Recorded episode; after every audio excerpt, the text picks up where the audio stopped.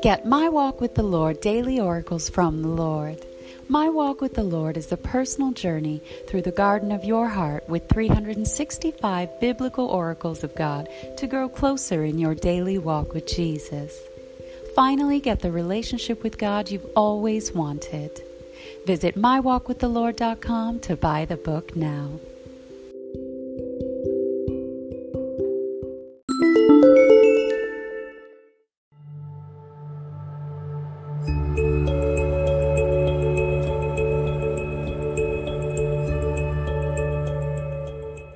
Beloved children of God, we are back with Scripture of the Day, reading Psalm 103 6. The Lord executeth righteousness and judgment for all that are oppressed.